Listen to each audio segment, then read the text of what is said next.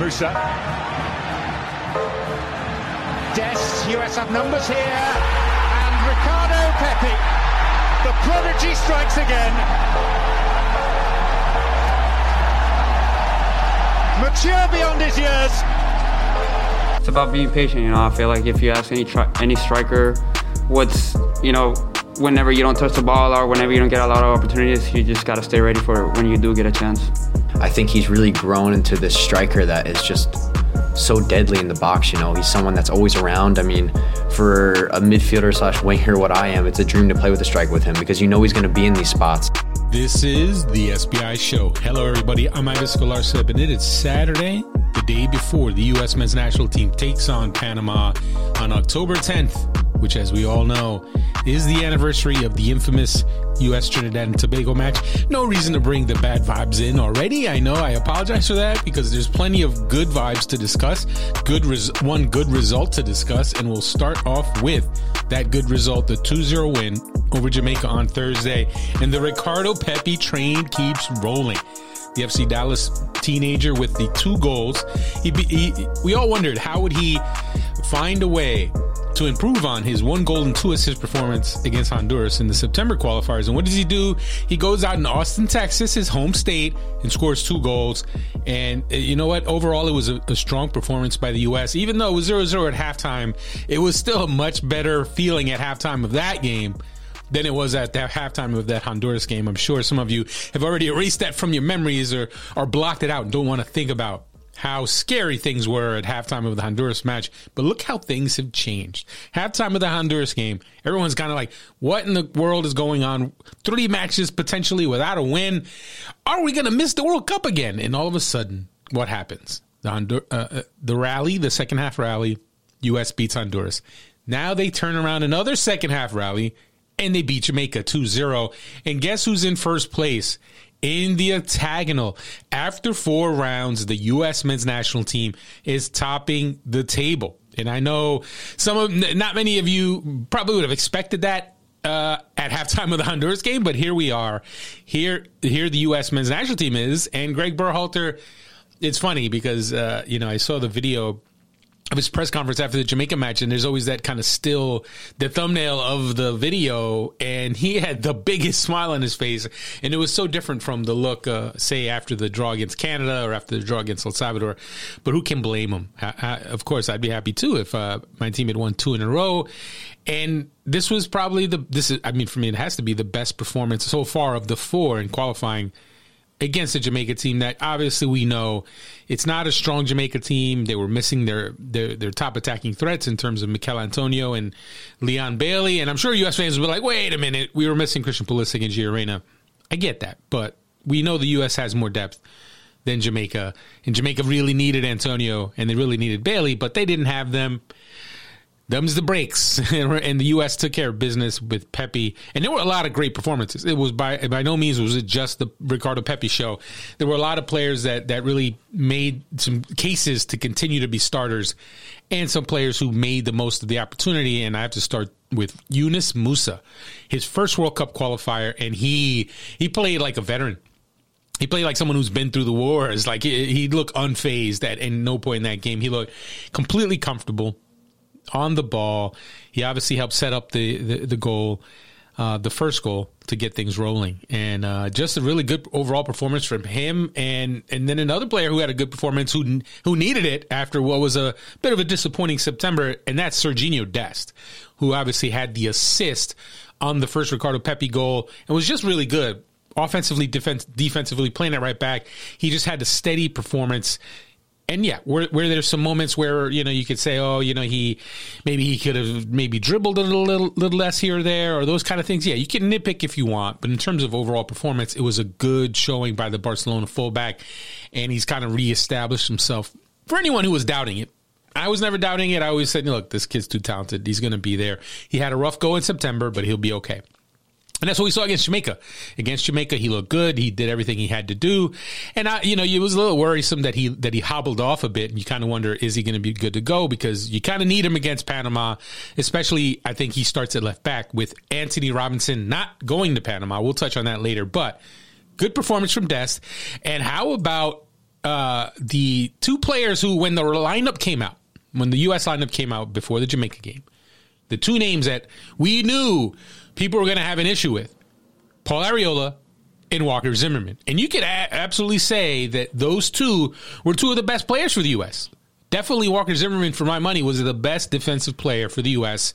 against Jamaica. And that's including Miles Robinson, who had a bit, I don't even want to say shaky performance, but it wasn't his typical dominant display that we've come to expect from Miles Robinson. He, you know, he was still solid. He still did what he had to do, but he wasn't dominant. And Walker Zimmerman, you can absolutely argue, was dominant. So kudos to him. He took advantage. And Paul Arriola, who was easily, easily the biggest surprise starter and the player who I know the most fans took serious issue with, and not just because of Arriola, right? Not just because of you know his whether or not they feel like he should be in, but it was who wasn't it, and that was Tim Weah, who I think most people, myself included, thought he would be the guy. We thought he would start, but again, we have to remember squad rotation. What does Paul Arriola do? First minute of the match, he draws what should have been a red card, but was instead a yellow card, and he did not waste any time making an impact. He had the excellent pass to Brenden Aaronson for what could have been a penalty or another card. Uh, on replay, it looked like it was the, the, the defender Damian Lowe got the ball, so you can say, okay, look, it wasn't even a foul, but the referee actually gave a yellow card and he called the foul. If you're going to call the foul, then it's a it's a it's a red card. But it wasn't a call. It wasn't a red card. So I guess you can't really complain too much about that call. But you can complain, complain about the first one. But Paul Arriola, back to the point, he was just so energetic. He just got involved. He pressed. He did everything that Greg Berhalter could have asked of him. And it was a really strong performance. And that's what's interesting when you think about how things are going in qualifying. I still remember the first match. El Salvador. And who was the player that the most people took issue with starting? Tim Ream. When Tim Ream was was in, announced as the starter for that match, a, a, few people lost their minds. They were just like, "What in the world is Greg Berhalter smoking? Why is, is Tim Ream starting?" And what Tim Ream do? He went out. He actually had a strong game and ended up having a stronger September than John Brooks. I don't know anyone who would have seen that coming. But back to the point. Tim Ream stepped up then. Paul Arriola and Walker Zimmerman stepped up now, and maybe we should, you know, tone down the crying about you know certain players not not starting. Let's not forget squad rotation, and that's really kind of the big issue or the big uh, when you have depth, when you have multiple options, and you can afford to rotate. Then why not rotate? Because there's for a variety of reasons. Not only about getting keeping your team fresh, but also to help your players avoid injuries. Because you can wear your players down if, if, with the grind of World Cup qualifying, trying to play them every minute.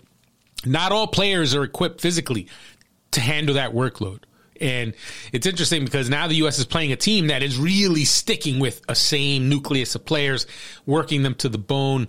Uh, a collection of nine players, nine for Panama who have started in every single qualifier. I mean, that's just to put it in the context where you only two Americans have done that. Only two Americans have actually played, er, started in every game in qualifying so far. One is a goalkeeper, Matt Turner, and the other is Miles Robinson. Now, Tyler Adams is pretty close. He, he ended up coming out with seven minutes to go against, um, against Jamaica. So that he would have been part of that club. But, you know, if you have the depth, if you have guys you believe in, and if you, that and you have guys who you who you think you can plug into your system and handle the assignments and handle the roles that you give them, then you do it. And that's what and that what Berhalter has done, much to the chagrin of some U.S. fans who obviously they want the young guys. They want all the young guys. Never mind that the team was young as it was. I mean, I, I found an interesting stat. Uh, when I found, I was kind of like digging it up, just trying to compare and contrast the super experienced group in Panama, along with the very inexperienced group in the U.S.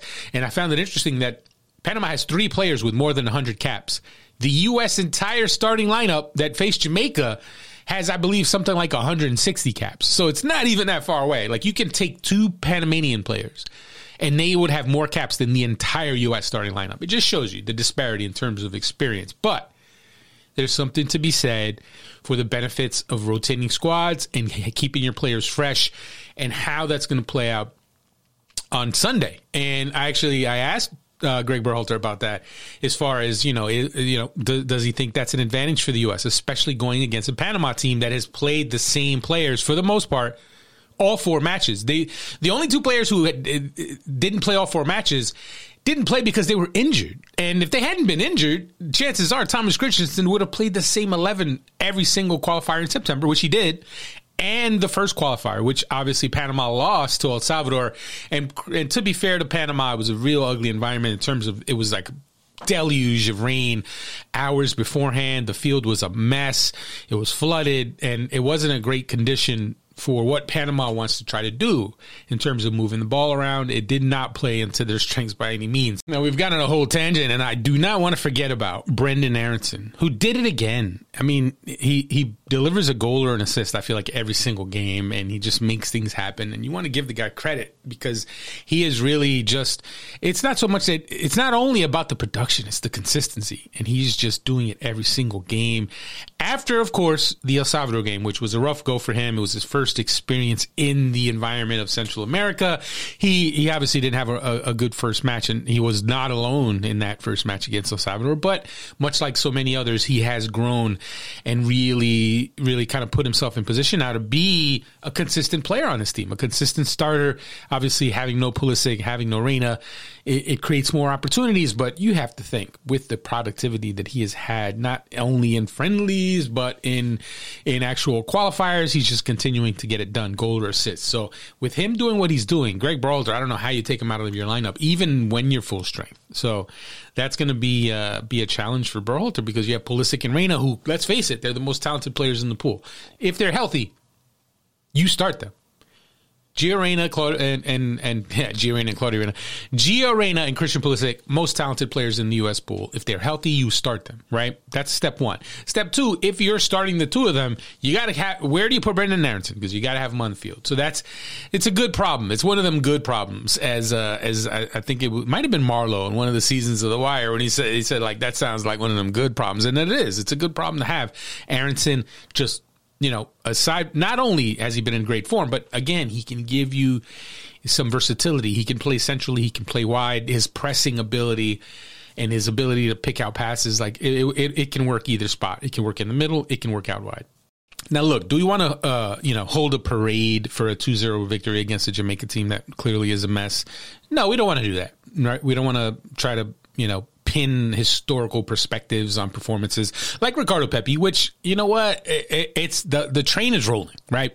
People are jumping on, and how can you not love what this kid is doing? He is just he is stepping up and he's making things happen, and it's pretty clear as Greg Berhalter noted on Saturday that look he came in, he came into this October camp feeling the grind that he's been on for club and country because this is a whole new level of of work that he's had to do in terms of just uh, you know week in and week out you know two game weeks consistent basis and then he's starting and he's playing so many minutes and it, it, you know for some players they could respond positively some players can respond negatively in terms of their physical capability of, of handling the workload. So that that's that's going to be the real challenge for Pepi and for Berhalter is how you manage that. Because I mean, when a player is in this kind of form, you got to ride the hot hand, right? I mean, can you really afford, genuinely afford, to take him out now, even if you want to rotate your squad, even if, like, I, I got to believe that before October began, and Berhalter was looking at the potential lineup options and who he would play when,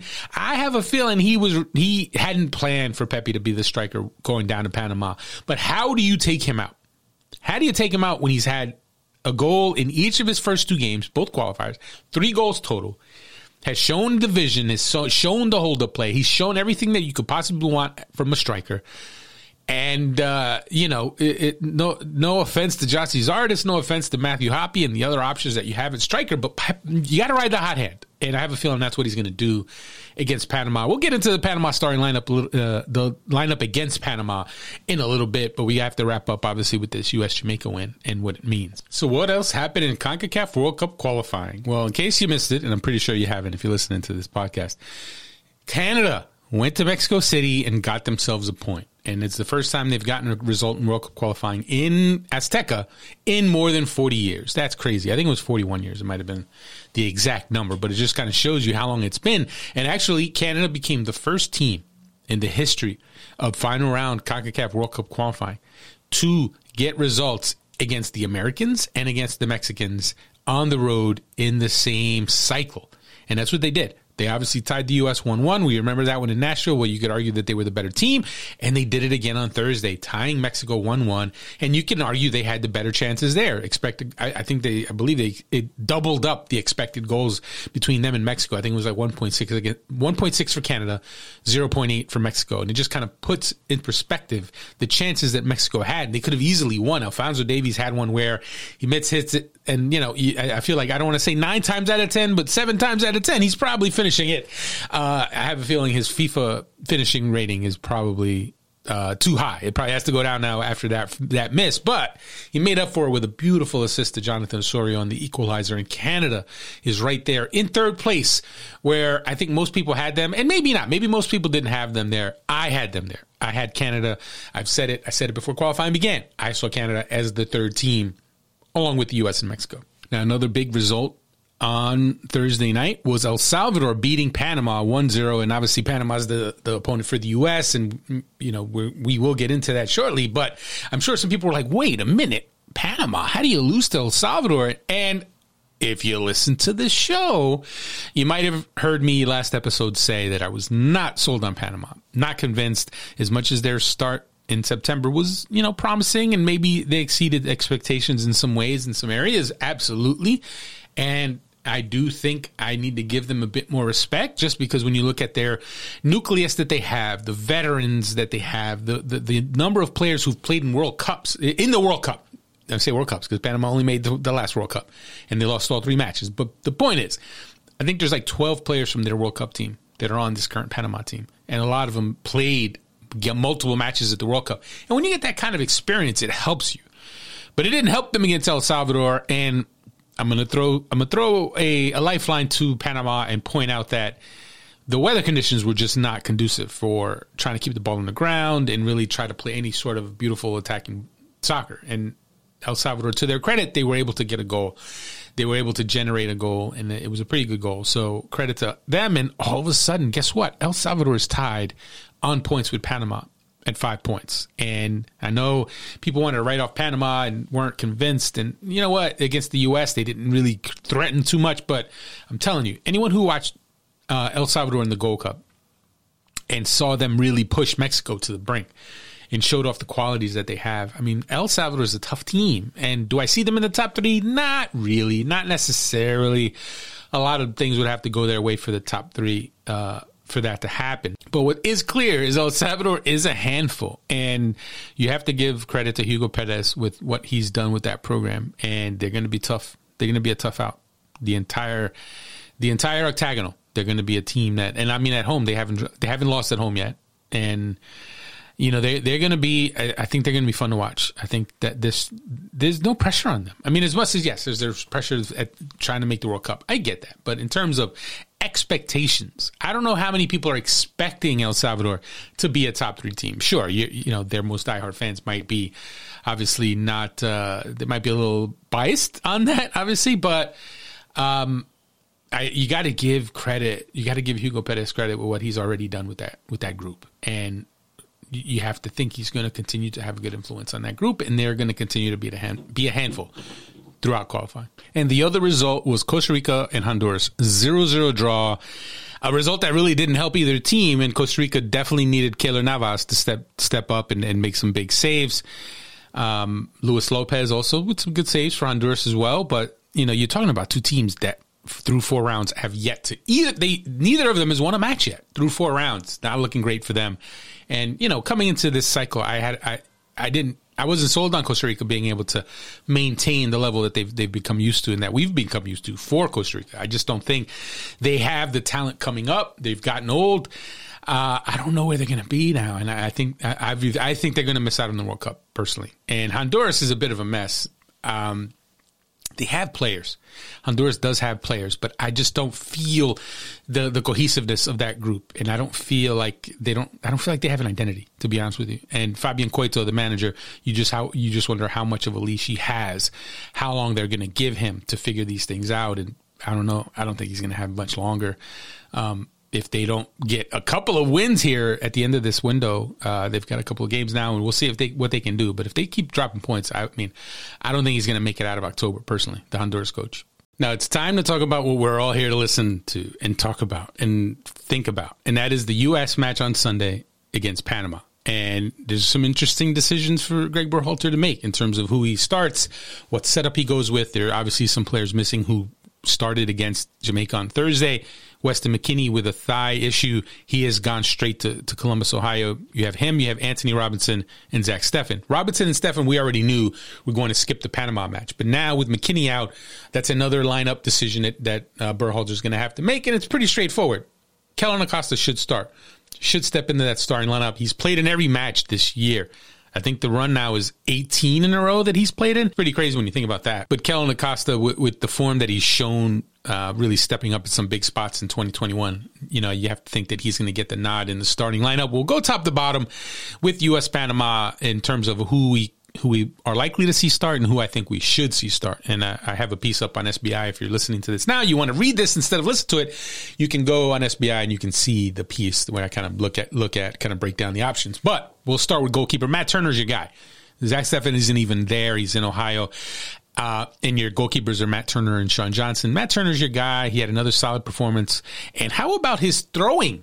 I got to point this out because there, there's obviously a lot of talk about his footwork and his passing ability and his distribution and, and, the fact that he needs to get better. And he's had some shaky moments. He's had some nervy touches.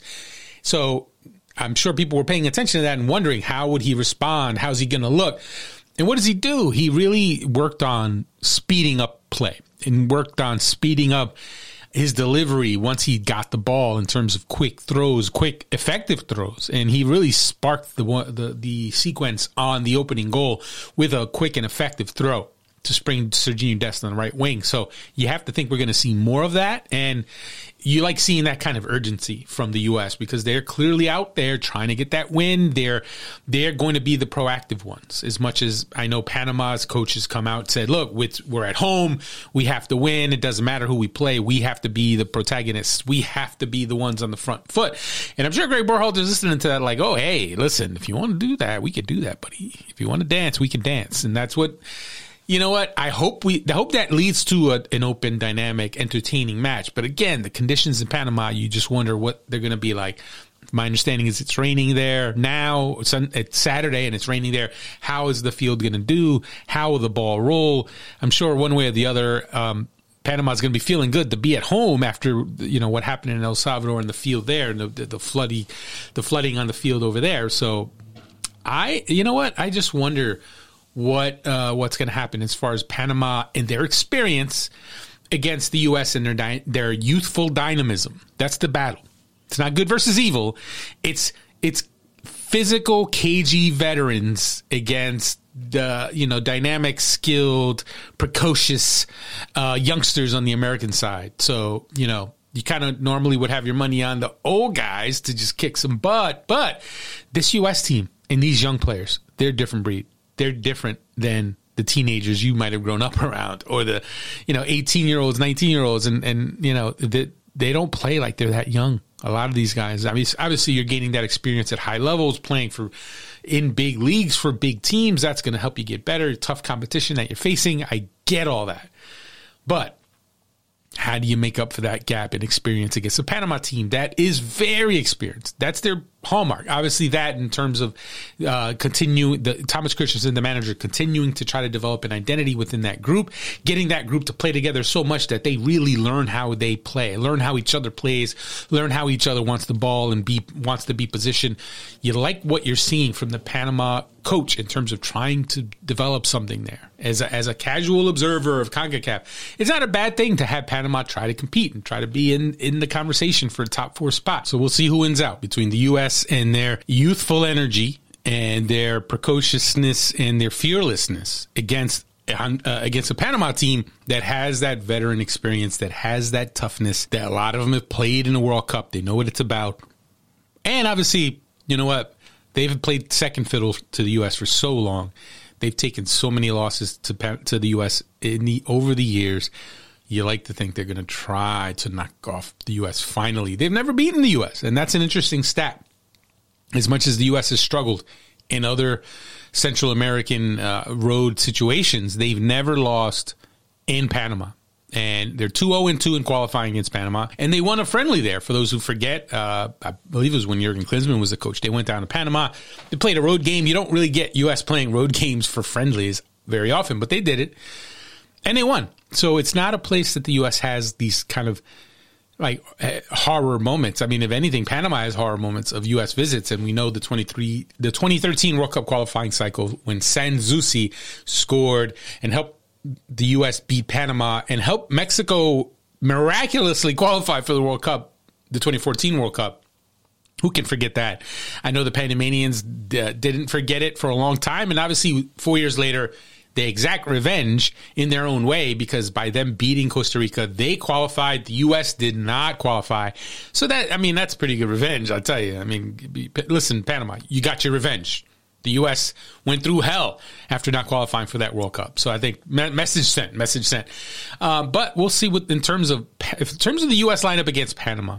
How many changes is Berhalter going to make? He has to make two, at least, because you have Weston McKennie and Antonee Robinson that did not make the trip, and they started against Jamaica. So who replaces them? And the two leading candidates, for my money, well, Kellyn Acosta should be the guy. He should start for McKennie. It's pretty straightforward. And then you wonder who starts in place of Robinson. And for me, Dest, for my money, Serginho Dest is the best option. I mean, he obviously has started multiple matches at left back and even at left wing back for, for Barcelona. He's played on that side of the field. Now, I know that Dest has had some not so great performances at left back for the United States. I totally get that. But let's not forget the one one good performance he had at left back was against Jamaica in a friendly. Now I know it was only friendly and what have you, but we've seen him do it. We've seen him be able to play left back. He can do it. He can play left back. So uh, I want to see that. I want to see if you know how he does there. If he's healthy, again, obviously he was hobbled. He came off the he came off the, the field against Jamaica. He had he like he was hobbled, but there were some video images of him on a treadmill with the group, and he looked all right. He looked like he's ready to go.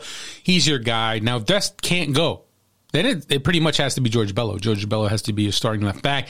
And look, he did not have a good game against Honduras in World Cup qualifying. And that was that's kind of the lasting memory right now. Uh, but we shouldn't forget George Bello, for my money, had a pretty solid showing starting in the Gold Cup final. Big moment for him, big stage. He did well there. He did not do well against Honduras, and that wasn't all on him. Obviously, the U.S. was in in a bit of disarray there in that first half against Honduras. So you know you don't want to put it all on Bello, but it wasn't a great it wasn't a great moment for him. So I, I think left back Serginho Dest is your left back, right back toss up there. Is it Shaq Moore? Is it DeAndre Yedlin? Shaq Moore has experience. He knows Jose Rodriguez, the, the Panamanian left uh, winger. They both play in the Spanish second division. So you kind of wonder, is that factoring in? Does Berhalter factor that in? Or did he not dress DeAndre Yedlin against Jamaica because he planned all the time, the whole while, to start him against Panama. And that for me actually makes plenty of sense because Yedlin has the most experience on this current team in terms of, you know, who has the most caps. Um, and he's also happens to be playing right now. He's playing consistently for Galatasaray. So when you factor those two things in, he makes way more sense than Shaq Moore. Shaq Moore, who ha- isn't starting for his club, he's not. You have to wonder how sharp he is. Um, and just in terms of overall national team experience, it's not even close. Yet Yedlin should be your guy. Now in that midfield, that, that there's a really big question there because obviously we'll, we'll go Acosta in for McKennie, Tyler Adams in again, but then is it Yunus Musa who was outstanding against Jamaica, or do you mix things up and do you go with the Gianluca Busio? Now, I know everyone's tripping about the fact that Busio was one of the players that didn't dress, and you're kind of asking yourself, well, what's what's going on there? When it comes down to it, you know, a certain, only a certain number of players can dress, right? So if you're planning to potentially start certain players, um, and and you, you know you, you look you're looking at who can start and who's gonna who can potentially go off go off the bench, I could see him resting a Busio not starting him or not even having him available with the full intent of having him start against Panama. And I think that's what's going to happen. But having said that, if Musa gets to start again, you totally understand it just because of how well he played. I don't think anyone can deny that Musa looked great. Musa looked great. And it might be hard, under normal circumstances, it might be hard to take him out of the lineup. But when you have three matches in seven days or whatever the crazy number is, you got to rotate. You have to rotate your squad and, you know, as much as Musa might want to play every minute of every game, he also has to understand there's a lot of other things at play, right? It's not just about this game. It's not just about the points at, at stake in this game. It's also about everything else going on in, in every player's situations because maybe a player stays in with the, with the national team and it hurts his his situation with the club team. And I know you can say, "Oh, well, none of that matters. What matters is the national team." No, I get it, but think about this, right? If you have an option to play, if it's pretty close, and you have someone who doesn't have these complications versus someone who does, why would you go with the one who has the complications when it can definitely make things worse? And before you know it, what if that player's not playing? What if he's not starting? And then you get in the next month. It I mean, you need to start to understand that the each qualifying cycle yields consequences that can be felt beyond that cycle. And all we need as a reminder of that is Christian Pulisic and Gio Reyna. They were both injured in September in the qualifiers. And guess what? They both ends up end up missing a month. They both, you know, did you know, don't return to their club teams. And guess what? Now they're not available for October and that's how things can escalate. That's how things can. That's why you know what? If you have the option to rest the player, if you have a comparable player that you feel good about, then you rotate. So I think that's what we're going to see. We're going to see. I think we're going to see rotation. Not everywhere. It's not going to be a brand new eleven. No, not that extreme. But I think there are going to be some spots where you can afford, where you can have, you know, you can shake things up. And I think that's what. Now, who will get the call up top? Uh, that you know that's a that's a good one. Ricardo Pepi's got to be the guy, right? Ricardo Pepi, Brenden Aaronson, you have to keep them in the lineup. They you t- you were able to take them out, you know, seventy seventh minute or what have you, uh, let keep them from going the full ninety. So I think for me, you got to play those two. And then who's the other spot? Paul Arriola was great, right? He gave you everything he had for ninety minutes, and I. Given the fact that he played the full 90, I just don't think there's a way that he's going to play especially when you have fresh options. And the leading candidate, obviously, is Tim Weah. And he's the guy who last episode I said I thought would start in the opener. But guess what? This Panama match, you can argue, is tougher. And what we saw from Weah in his cameo off the bench has to have for me it should it should have every US fan excited at the possibilities just because he is in outstanding form. He's playing with such a confidence right now and he has that speed to burn. So I, am looking forward to it. He's in now and you have to think he's going to get his shot. And, you know, Pepi Aaronson, Weah is the front three I thought we'd see in the first game, but now we're going to hopefully get to see it in the second game. Now, what can we say about this Panama team? Uh, first thing I would say is don't necessarily look at that El Salvador result and think, oh, this is going to be cake. They couldn't beat, they lost to El Salvador. How good can they be? Well, number one, El Salvador is better than, than I think people give them credit for being. And number two, the conditions of the field were atrocious. It rained. Well, first of all, it rained like throughout Central America and, and over that on that night, right? And but it rained in El Salvador. But it, I feel like more than, than anywhere else, or at least it rained. It started earlier, and it was just crazy. The field was un, like almost unplayable, and for a team like Panama that definitely like, likes to knock the ball around, it wasn't a great situation for them. So you want to give them a little bit of. Uh, you want you, you kind of want to say, uh, you know, we get it, we get it. Things can happen in Concacaf, so don't write them off is the point because they went to Mexico City. They got a point against Mexico City. They went to Jamaica. They smoked Jamaica. They hosted uh, Costa Rica at home and they thoroughly outplayed Costa Rica. So the September, you want to give them the credit for the September, right? Absolutely. Having said that, their coach playing the same 11 for three straight matches obviously cost them because they had some players break down who then weren't available in October. And now you're doing it again. You're playing nine of the 11 in the first match. I don't know how many they're going to play in the second match, and you're gonna you're gonna wear your team out if you don't rotate. And I know not everyone has the luxury, not everyone has the depth options to sit a star and sit the you know try to spread minutes around or or you know bring in some new blood. I get that. It's not easy. This isn't a this isn't FIFA. This isn't a video game, right? I get that. But it's uh it's to I think it could cat it, it's to catch Panama. I think it's to come back to haunt Panama by front loading this the way they're doing it and really putting their their main nucleus through a grinder right now because they, they I mean they have to I mean they need to get these results. They're already starting to slip out of right now they're fourth. Right now they're fourth and they're tied with El Salvador. Which is, I mean, just shows you El Salvador. The, you know, the people weren't talking about El Salvador that much, but they're knocking on the door. They're knocking on the door, and that win against uh, Panama is going to give them a lot of confidence. But if you're if you're if you're Panama, if you're Thomas Christiansen, you just wonder, does he change much against the U.S.? And I don't know if he's gonna. So in terms of prediction time, uh, I you know, it, it's a road game, and we know it's it can be tough in Panama. But as I've noted earlier, the U.S. has never lost in Panama, and I don't think they're going to start now. And as much as I, I know Greg Berhalter was trying to be a little coy and say, "Oh, the advantage is with Panama because they've played so many games together, especially recently." I get the logic, but I don't know if I buy it. I really don't know if I buy it. And this U.S. team has the potential to be so dangerous and so dynamic that I think they could absolutely run over, run over Panama. But again, the field conditions are going to come into play. I think that's going to be a big question. What that field is like, what that field allows the the Americans to do.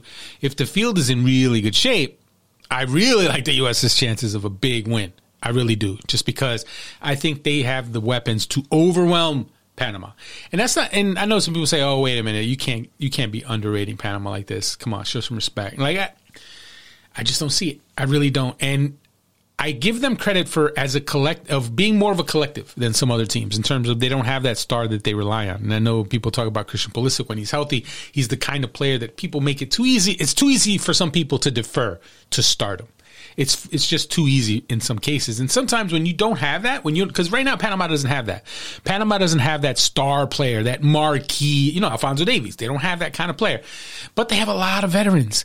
They have a lot of rock solid veterans who have been through so many CONCACAF wars. And I think that's what makes them interesting because I just don't see them really being a pushover. Could they end up getting blown out in some games just because they keep attacking, keep attacking? Uh, yeah, maybe. I suppose so. But I think that wraps up this episode of the SBI show. It's a little bit of a short one and definitely apologies for that. I just wanted to get it out. And there's just just got a lot going on and I hadn't been able to drop it on Friday. I was hoping to get it on Friday and then Saturday just kind of a lot of stuff just popping up trying to get things ready. And just a reminder if you don't have it yet, make sure you subscribe to Paramount Plus because if you're going to want to watch you I, I know you can watch it in Spanish on one of the Spanish channels, but if you want to watch it in English, go subscribe to Paramount Plus and watch our pregame show. Watch, and then you're going to watch the actual uh, U.S. Panama game itself. You have, you know, Charlie Davies, Oguchi and of course the man himself, Clint Dempsey, on the on the pre-match analysis and um, and then the game itself. And by the way, if you're going to sign up, SBI happens to have a promo code. You can get Paramount Plus free for a month if you use the SBI promo code. If you go on SBIsoccer.com, you go to the Soccer on TV post and you can find the code there, the link to the code, and make sure you input SBI under the offer code on the pay on the sign up page and we'll get you going, get you ready. And if you're listening to this and you haven't done that, go do that. Absolutely, because you don't want to miss the game. I think it's going to be a good one. I think there's going to be a lot of goals. And hopefully, if the field isn't an absolute mess, I think you're going to see this U.S. midfield, whoever it may be, really shine in this match. But I think that's it. I think we've covered everything that we were going to cover. Ah, I'm trying to think what I, am sure there are things I forgot. I'm sure there are things I forgot, but. We've got all next week to get into that. I'll be in Columbus actually next week for the U.S. Uh, Costa Rica match, so I'll still have an episode. I'm working on that. I'll have I'll have my little setup. I'm, it's not the same. It's not. I'm not bringing the Shure SM7B microphone on the road with me, but I'll have a microphone to work with, and I'll look to record in Columbus, and I'm looking forward just to get on the road for a road uh, for a qualifier. I have yet to be at a qualifier so far because I'm, I'm working with CBS. Uh, and that's kind of kept me out out of the loop a bit. I'm obviously working on these games, but I'm not at these games, and that'll hopefully change. Or it's going to change when I go to Columbus for the Costa Rica one, and when I go to Cincinnati for U.S. Mexico. But definitely uh, let me know what you think. Let me know what you think of the episode. Let me know what you think of the projected lineup. Go to SBI, drop your comments there, and feel free to hit me up on Twitter, obviously at Soccer by Ives, and let me know what you think. And uh, well, I'm sure we'll have a lot to talk about on Monday.